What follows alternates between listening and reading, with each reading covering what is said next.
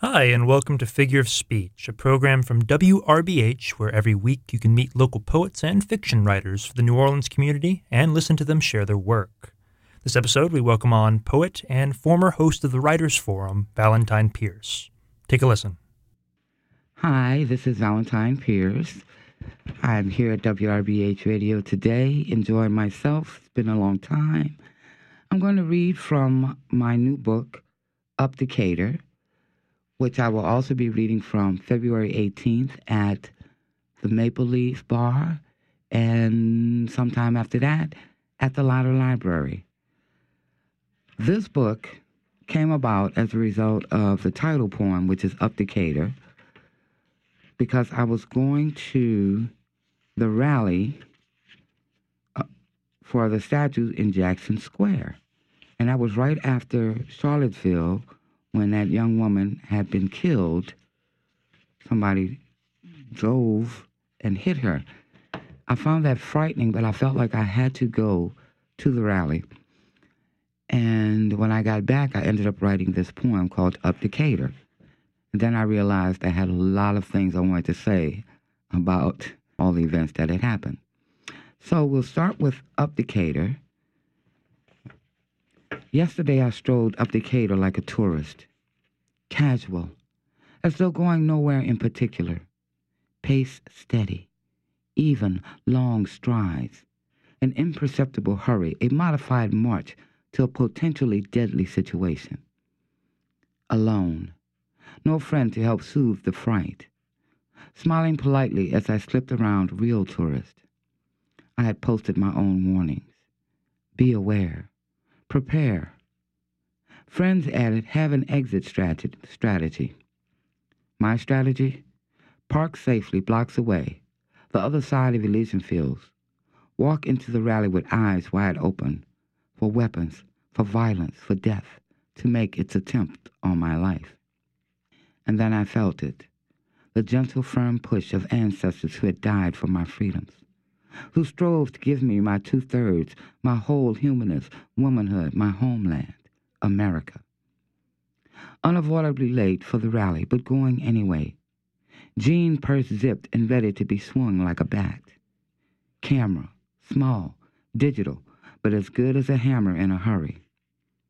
Umbrella, new, long, blue and white, its, its lengthy spike capable of piercing the first supremacist that tried me tennis shoes that gave me traction, stability. Two shirts. If one was snatched, it would give me reach enough without losing the other one to bust a face with all the anger built up into my fist these last several months. Skirt long enough to be modest, short enough to let my legs stretch out into a full out run should I need to run toward someone or away from a deadly melee. We'd been warned. Neo Nazis might bust in attempt to shut down with their fear, their violence, their weapons of war. We'd seen it in Charlottesville. People dying to defend their homeland. In Barcelona, the driver was called a terrorist. America softened the death to murder. But I could not let that intimidate. I could not let that intimidation stop me. Could not let that threat stand for children as yet unborn. My voice, my presence, was as needed as air. The rally, its talking points were my breath. Walked up Decatur into Jackson into the Jackson Square crowd, ready and able to take on whatever white liars needed truthing, training, explaining. I stood within the throng full hearted. It was a good day. No one died. No one was arrested. A woman from Asheville, her rusty blonde hair giving away water, cool, clear water that I swigged down. We talked of the beautiful mountains of our home state, the hard whiteness of some of its residents. I told her to find me on Facebook. She did.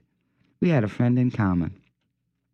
New Orleans, with its big city cheekiness and small town realness, flaunted its two degrees of separation. I strolled the half mile back to my car. Casual, as though going nowhere in particular. Nowhere but home. On the way back, a young man stopped me, wanted to sell me his CD, asked where I was visiting from. The Ninth Ward. We both laughed. He moved on to actual tourists. I adjusted the bracelet on my left hand, mindlessly checked the watch on my right, never even saw the time.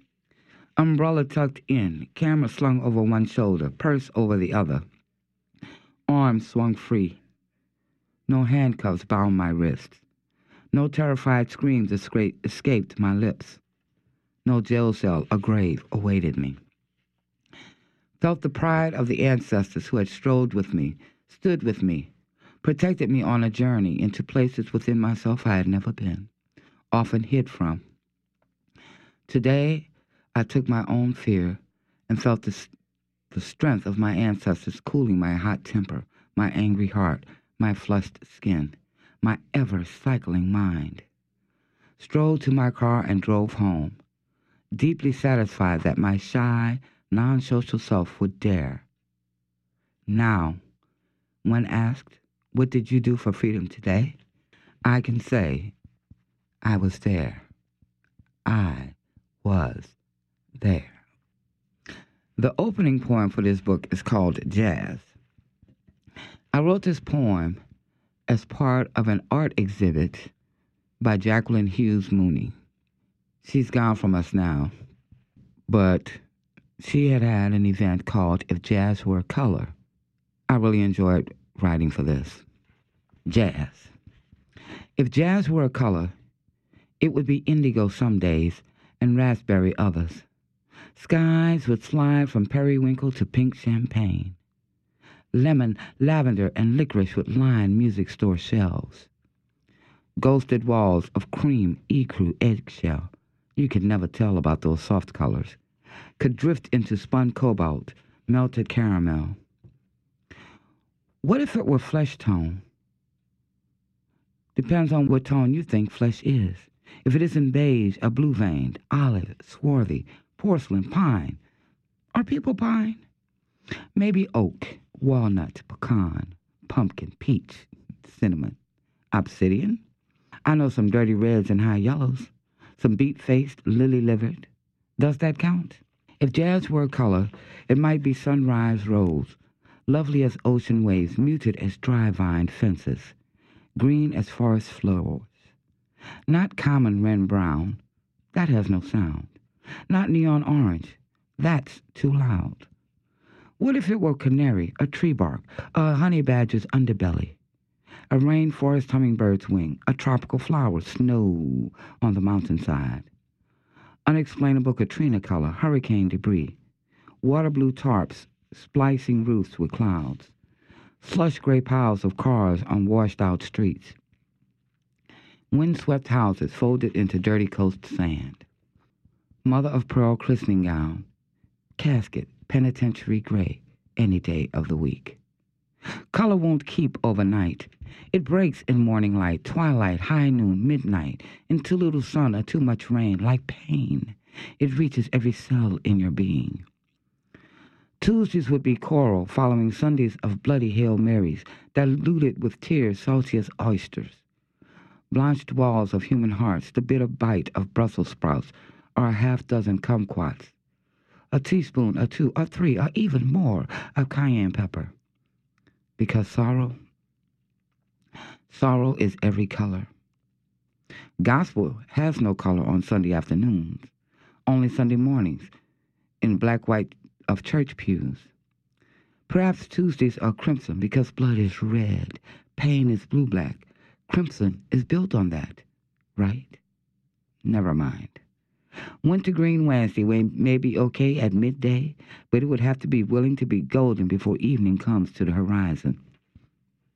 No one knows what color Thursday is. This grab bag day keeps its secrets close. Mean streak, tender heart, you never know what it's going to be until you reach in and put out a color. Lackadaisical lilac, frenetic fuchsia, mouthy maroon, nutty banana, ginger infused double dark chocolate, a chance you take to make it through the week. Saturday?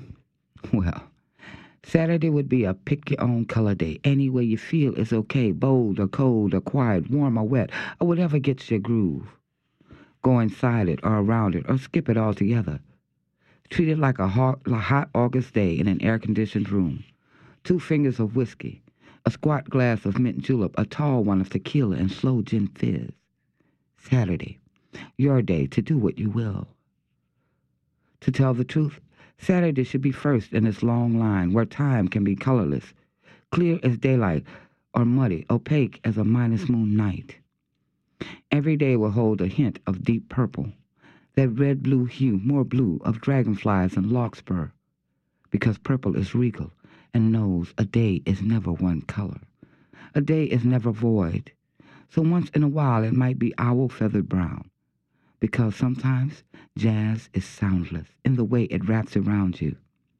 Some days, tangerine that shouts out, I am alive too, I am a part of you. If jazz were a color, it would be soft spoken on Blue Mondays, generous on Black Fridays, heart wrenched on Bloody Sundays. It would be you. The next poem is called Honey Boy. Amazing where poems come from.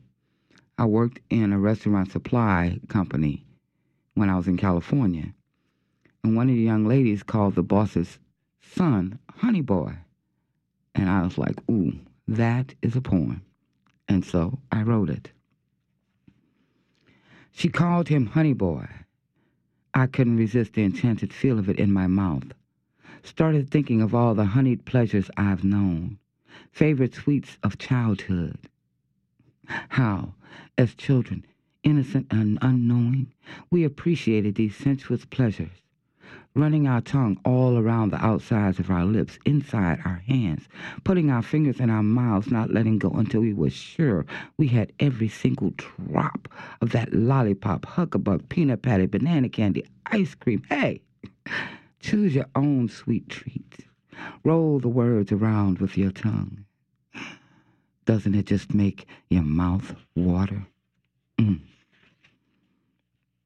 Here is one about the neighborhood I live in called Bywater. The house I live in has a very large porch. I found it funny when a couple of people who were from other places said they saw me sitting on the stoop. The first guy just stunned me so much I didn't know what to say. The next guy, I said, This is a porch. That's the stoop. And I pointed to the steps across the street. There are always interesting characters in the Bywater. Well, there are interesting characters all over New Orleans, but since I live between two bars, it's fascinating to watch the people walk through, the second lines come through, the little parades and lighted bicycles and people carrying entire speakers on their shoulders plugged into their ears listening to music. Sitting on the porch in the dark, light pulls the bees from their hive. We find their bodies in the morning, have to sweep them up. Phone solitaire coffee, wafting scents of ylang ylang absorbing the disparate life of the street. Thursday nights, Vaughan's bands fill the street. Fridays, BJ's owns the crowd. Little Freddie King, girl bands, rock and roll. Wednesdays, poets speak or event. Birthday parties, cookouts, pool with G Money. He can make a cue ball sing. He talks a good game, too. But I had him hustling for words. I tried to hustle pool balls in dim light without my glasses excuses for a game I played briefly 30 odd years ago. My goal, to lose fabulously, quite successful. Idle chatter springs from BJ's in between jukebox songs in every genre. Trumpet calls are so intriguing I am almost tempted. I can't see it, but I know the palm tree is swaying in the breeze in the neighbor's backyard. Five horns caution riverboat pilots as they dance around the mighty Mississip. Trains blare their warnings. Sometimes I meet Mother Possum, seeking the honey drippings of the center porch column. Don't scare her, or she'll break glass pots beelining off the porch. Up the street, hordes of bicyclists can be heard before they're seen, music blaring from speakers attached to handlebars, bikes flaunting blinking lights, feathers, bells. Tourists speaking every known language. Stroll dead center down the asphalt. They've learned enough to never risk the busted sidewalks. A late evening runner announces his approach with jingle bells on his sneakers. Tis the season year round in this robust neighborhood, where everybody has dogs. Some have cats too, but I only see the strays and lost ones. Others stay home, purring in contentment on the sofa, in a box, on the desk, or anywhere you don't want them. Cats don't need to be walked. Dogs, on the other hand, some spry pups, some ancient tortoises, lead and follow on leashes, one, two, or even three at a time. Such a good girl, one woman praises a puppy in training. The older she gets, the more words she can say, another says of her dog. No, a man chides, but he is behind the of gas be back soon van, so no telling what his dog did. That van has sat across the street for months. The awkwardly sprayed antique gold words faded into the washed out white walls and dark windows until someone called the police. Now it rambles up and down, parking in any free space. Crying. A woman outside BJ's. Words of comfort too soft to hear. The sobbing goes on and on. Hushed comforting follows each outburst of anguish. Tourists, gentrifiers waddle past in groups like ducklings, tracing from one bar to the next. A neighborhood musician extends an invitation. He's playing at Bar Redux, a couple of blocks away. Last night he played his tambourine with his foot while making his harmonica wail. A good selling point for joining him at the bar if I had the energy. But it's the day after the Christmas party, and I am too pooped to pop, as my mother used to say. Hmm. I'm looking at this other poem. It's called Tuesday. And of course, this is a Mardi Gras poem. Tuesday everywhere else. Weekday, workday, worry day. Here it's throw your cares away day. Throw me something, Mr. Day. Can I have that lady day? Dance in the street day, paint your face and body day, dress fabulously silly day. Today is just Tuesday everywhere else. Here it's Mardi Gras day. Al Carnival Time Johnson Day. Today in New Orleans, the only kind of day of its kind in this country. Fat Tuesday. Tomorrow. Tomorrow is still Ash Wednesday. Hmm, we're going to go back to one of those. Uh, this one my friend called a rant. It's called We Are a Country. The poet Erin Gerard Kelly sent me a poem and it said, Trump is just a man, we are a country. And that kind of sent me into my own poetry. We are a country. We are a country. We are a country. This is my new mantra. We are a country of marginalized people. Most of us can bear witness to our immigrant status. The indigenous ones, First Nation natives, were slaughtered wholesale. Those that survived the murderous onslaught are boxed into polluted, barren plots. The rest of us came here on ships, one way or another. Seeds in the flesh of ancestors sold into slavery, fleeing persecution, seeking milk and honey. Generations later, we are boxed in too, in suburbs where we hide to hide our role in this disaster in cities' hearts where we struggle to survive this aberration, in country mile outskirts where we think we are forgotten. We are the generations later children whose flesh rots above ground, whose blood is still being spilled on the land on which we are murdered. The land where we are disowned, disavowed, destroyed, the land we have defended and died for in wars we should not have been fighting. Entrapped by the very ones who gave us the worst recession since the Great Depression who stole our homes, bankrupted our savings, lost us our income. These same ones now seek to rule us with bludgeoning weapons, these lickspittles stroking an uncontainable ego, petting a beast who is consuming everything in his path. It is the forgotten ones, the ones nobody expected, who have turned this tide into a tsunami. Feral fools who do not understand that they are on the same list. They are targets too as lunacy dismantles liberty, justice, and freedom. The man, a loose description at best, they chose as already planning his part time presidency. The president of all Americans needs three day weekends everywhere but at the White House. He'll go the extra miles to sleep in his penthouse, as though America takes weekends off, as though impoverished Americans can live on part time leadership, full time tyranny, as though we can close up the Oval Office on holidays, go on a spending spree or a winter cruise, skiing in the Alps, sunning in the Caribbean, as though we can be delegated to his surrogates, set aside to be led by the ones with pitchforks in their hands. He wants to leave us to the clan of clowns who have roamed the halls of the White House, haunted our sleep, nightmares of a naked woman dancing on Lincoln's bed, and destroyed our livelihoods for decades. He's bought one for a pence, a dollar twenty-six U.S. Some for a bag of bones, no need to name the old dogs here.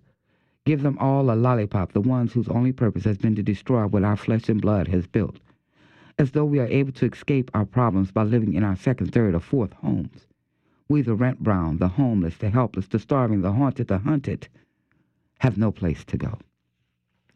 This hawkish corporate clown with killing on his mind, low rent goons up his behind, and the temperament of a rabid squirrel is part and parcel of why America has fallen into the abyss and is mocked by countries that once held us in esteem. The face of our country now an ugly mesh of orange flesh, hair like the dirty feathers of an ailing rooster, the joke every other country is telling, is laughing at, the lies only people without understanding believe. They have nothing. I have nothing. We have nothing. The only difference is the color of the universe, painted this rainbow humanity, all else is the same. But we are pushed and punished, beaten and banished by television fed idiots who not only drank the Kool Aid, but spiked it with the vitriol of one whose very life has been built on depriving us all. For years, this one trick pony has picked the pockets of the very ones who voted for him, egged on by media that not only lacked a moral compass, but whose lack of a sufficient vocabulary for truth severely undersold the risks to the world. We are a country. We are a country. We are a country. This grotesque charade shames us all, and we, in this blue dot of a city in a blood red state, will not bow down on that dirty ground to this vindictive predator, or let him drain the swamp of corruption from the Great Lakes into the Missouri, the Mississippi, as though we don't already know he has polluted them all. We cannot let him take ultimate revenge on those who challenge his incessant need for monarchy. We, the hustling masses of this haven city, have always lived as outsiders in this country. We are the white elephant in the room. We must stand up, all of us. Grab this clown by his ruffled collar, rub off that painted on tan, pluck this old cock's feathers, drop him into the pressure cooker, feed the manure to farm animals. We are a country, and we can fight for life, liberty, justice for all, but only if we dare to believe that we can. Snatch this pea grabbing grabber by the balls and make him say auntie. Show him that we will not be subjects of a demagogue whose crown boasts pressed on jewels made in China. Yeah, I get a little bent out of shape. Let's see. I'm thinking of what else I might want to do. I should do something maybe sweet. How about that? This is called Chocolate Drops and Marshmallow Cream. This came about when a friend and I went to a networking event years ago. And she walked in and she said, Ooh, it's a chocolate pool of men. Well, you know what happened. She called it a chocolate pool of men. We laughed as we melted into the teeming crowd. Poets, we said, are strange critters. Always thinking in those weird phrases, always tuned in to the sights and sounds of things. At least, almost always because being always tuned in makes us more crazy and less poets. A chocolate pool it was, though.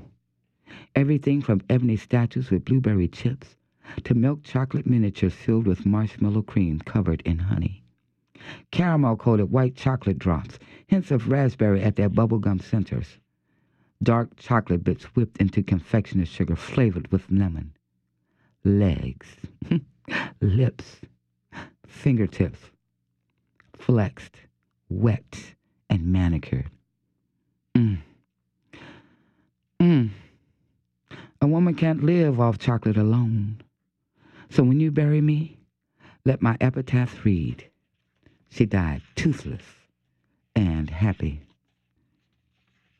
I'm thinking of what else might be very interesting. Here's one. This is about my friend's dog.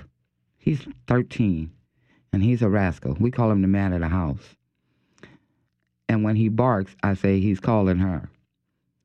Peebo, a scampering rascal, answers the door from the back parlor. I shout back, Peebo! Spindly legged cat dog, spoiled as rice pudding left on the counter overnight. Curly ecru hair like Dupioni silk. What breed is he exactly? Poodle?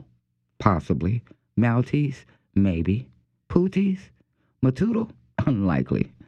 I watched them together on the chase lounge, him spread out in her arms, she caressing him, him looking up.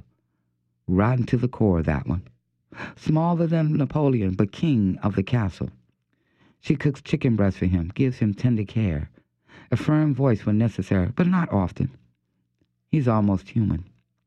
Eats well, sleeps comfortably, talks your head off sometimes. Sits in the best rocker. Doesn't complain when you move him. You have to pick him up. He doesn't chew. Gossamer away critter. Thinks he's Joe Louis. Isn't shy about letting everyone know. This is my house. Thank you for listening. I hope you have enjoyed some of these poems. And keep tuning in to WRBH for some of the most fabulous things you ever heard. That was poet Valentine Pierce, and you've been listening to Figure of Speech, a new community poetry and writing program from WRBH. Tune in every Saturday at 1 p.m. and on Mondays at 9 p.m. for more great New Orleans writing. Thanks for listening.